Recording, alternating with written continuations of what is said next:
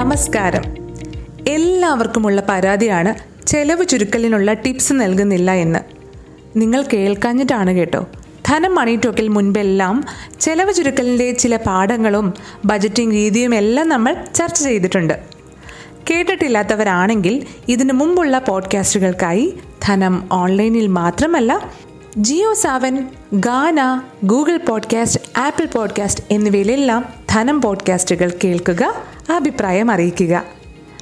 ധനം മണി ടോക്ക് അല്ലാതെ തന്നെ ഹൺഡ്രഡ് ബിസിനസ് സ്ട്രാറ്റജീസ് പറയുന്ന ഹൺഡ്രഡ് ബിസ് സ്ട്രാറ്റജീസ് അതുപോലെ തന്നെ ബിസിനസ്സിന്റെ പിന്നാമ്പുറ കഥകൾ പറയുന്ന ഫിൻ സ്റ്റോറി എന്നീ രണ്ട് പോഡ്കാസ്റ്റുകളും നിങ്ങൾ കേൾക്കുമല്ലോ.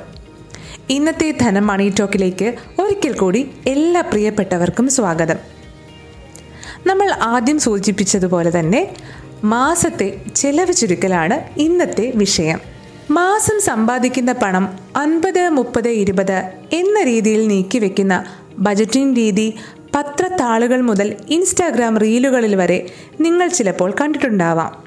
എന്താണ് ഈ അമ്പത് മുപ്പത് ഇരുപത് തിയറി എന്ന് ആദ്യം തന്നെ പറയാം.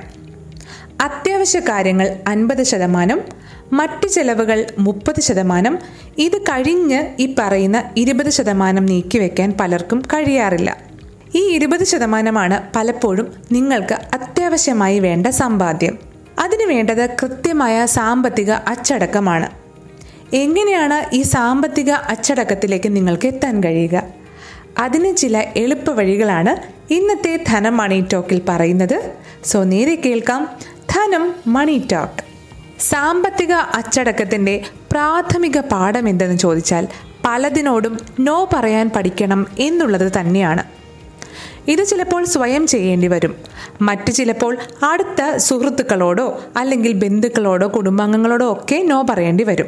അനാവശ്യമായി നിങ്ങൾ പോകുന്ന ചില ബർത്ത്ഡേ പാർട്ടികൾ അല്ലെങ്കിൽ ചില വൈകുന്നേരങ്ങളിലെ ബാറിലുള്ള ഒത്തുചേരലുകൾ അല്ലെങ്കിൽ ചില ക്യാമ്പുകളിൽ പങ്കെടുക്കൽ ഒരു പ്രയോജനവും ഇല്ല എന്ന് തോന്നിയിട്ട് കൂടി കൂട്ടുകാർ പിണങ്ങുമെന്ന് കരുതി നിങ്ങൾ ചെയ്യുന്ന പല അനാവശ്യ ചെലവുകളും നിങ്ങളുടെ പോക്കറ്റ് കാലിയാക്കും. അതിനാൽ നോ പറയാൻ പഠിക്കുന്നതിലൂടെ വലിയൊരു തുക തന്നെ നിങ്ങൾക്ക് മിച്ചം പിടിക്കാൻ കഴിയും. ഇതിന്റെ അർത്ഥം എല്ലാത്തരം വിനോദങ്ങളും നിങ്ങൾ ഒഴിവാക്കണം എന്നുള്ളതല്ല. വല്ലപ്പോഴും ഒരു സിനിമയോ പാർട്ടിയോ ഒക്കെ എല്ലാവർക്കും ആകും. എന്നാൽ പലപ്പോഴും നോ പറയാൻ കഴിയാതെ നിങ്ങൾ സ്ഥിരമായി ചെയ്യുന്ന ചില അനാവശ്യ ചെലവുകൾ നിങ്ങൾക്ക് സ്വയം കണ്ടുപിടിക്കാൻ കഴിയാവുന്നതുമാണ്. മറ്റൊന്ന് ഷോപ്പിങ്ങിലെ നിങ്ങളുടെ ശീലമാണ്. നല്ല വസ്ത്രങ്ങൾ വാങ്ങുന്നതോ ബ്യൂട്ടി പാർലറുകളിൽ സമയം ചെലവഴിക്കുന്നതോ ഒന്നും ഒരിക്കലും മോശമായ കാര്യമല്ല. എന്നാൽ അടിക്കടിയുള്ള ഷോപ്പിങ്ങുകൾ കീശ കാലിയാക്കുന്നുണ്ടെന്ന തോന്നൽ ഉണ്ടെങ്കിൽ ഈ പറയുന്ന കാര്യങ്ങൾ ഗുണം ചെയ്തേക്കാം. ഇ കൊമേഴ്സ് വെബ്സൈറ്റുകളിലെ ഓഫറുകൾ സൂപ്പർ മാർക്കറ്റുകളിലെ വില വ്യത്യാസങ്ങൾ മുതലായ കാര്യങ്ങൾ നിങ്ങൾ അറിഞ്ഞിരിക്കുക. മറ്റൊന്നാണ് സാധനങ്ങളുടെ വില ട്രാക്ക് ചെയ്യുന്ന വെബ്സൈറ്റുകൾ. ഉൽപ്പന്നങ്ങളുടെ കുറഞ്ഞ വിലയും കൂടിയ വിലയും ഈ സൈറ്റുകളിൽ കാണിക്കും. കുറഞ്ഞ വില സൂചിപ്പിക്കുന്നത് ആ ഉൽപ്പന്നത്തിന്റെ വില അത്രയും താഴെ വരെ പോവാനുള്ള സാധ്യതയുണ്ട് എന്നതുകൂടിയാണ്. പിന്നെ എന്ത് വാങ്ങുമ്പോഴും ഈട് നിൽക്കുന്നവ നോക്കി തിരഞ്ഞെടുക്കുക എന്നുള്ളതാണ്. അറുന്നൂറ് രൂപയുടെ ചെരുപ്പ് വർഷത്തിൽ രണ്ട് തവണ വാങ്ങുന്നതിലും ലാഭം എണ്ണൂറ് രൂപയുടെ ചെരുപ്പ് ഒരു വർഷം ഉപയോഗിക്കുന്നതല്ലേ? ഇനി ചിലവഴിക്കും മുൻപ് ഒന്ന് ചിന്തിക്കൂ. മുൻകൂട്ടി തയ്യാറാകാം എന്നുള്ളതാണ് ഇനി പറയാനുള്ളത്. എന്താണ് ഈ മുൻകൂട്ടി തയ്യാറാവൽ? ഇവിടെ പറയുന്നത് കാലങ്ങളോളം നീണ്ടു നിൽക്കുന്ന എസ് ഐ പി നിക്ഷേപങ്ങളെക്കുറിച്ചൊന്നുമല്ല. ചെറിയ ചെറിയ കുറേ ആവശ്യങ്ങൾക്ക് പണം കരുതേണ്ടതിനെ കുറിച്ചാണ് ചിലപ്പോൾ അത് എമർജൻസി ഫണ്ടിന്റെ രൂപത്തിലായിരിക്കാം. ഒന്നുമില്ല. നിങ്ങൾക്ക് പെട്ടെന്നൊരു ദിവസം ജോലിക്ക് പോകാൻ കഴിഞ്ഞില്ലെങ്കിലോ അല്ലെങ്കിൽ പെട്ടെന്ന് ജോലി നഷ്ടമാകുകയോ ചെയ്യുകയാണെങ്കിൽ ഒരു മൂന്ന് മാസമെങ്കിലും കടം വാങ്ങാതെ കടമില്ലാതെ മുന്നോട്ട് പോകാനുള്ള ചെലവുകൾ നിങ്ങളുടെ കയ്യിലുണ്ടോ?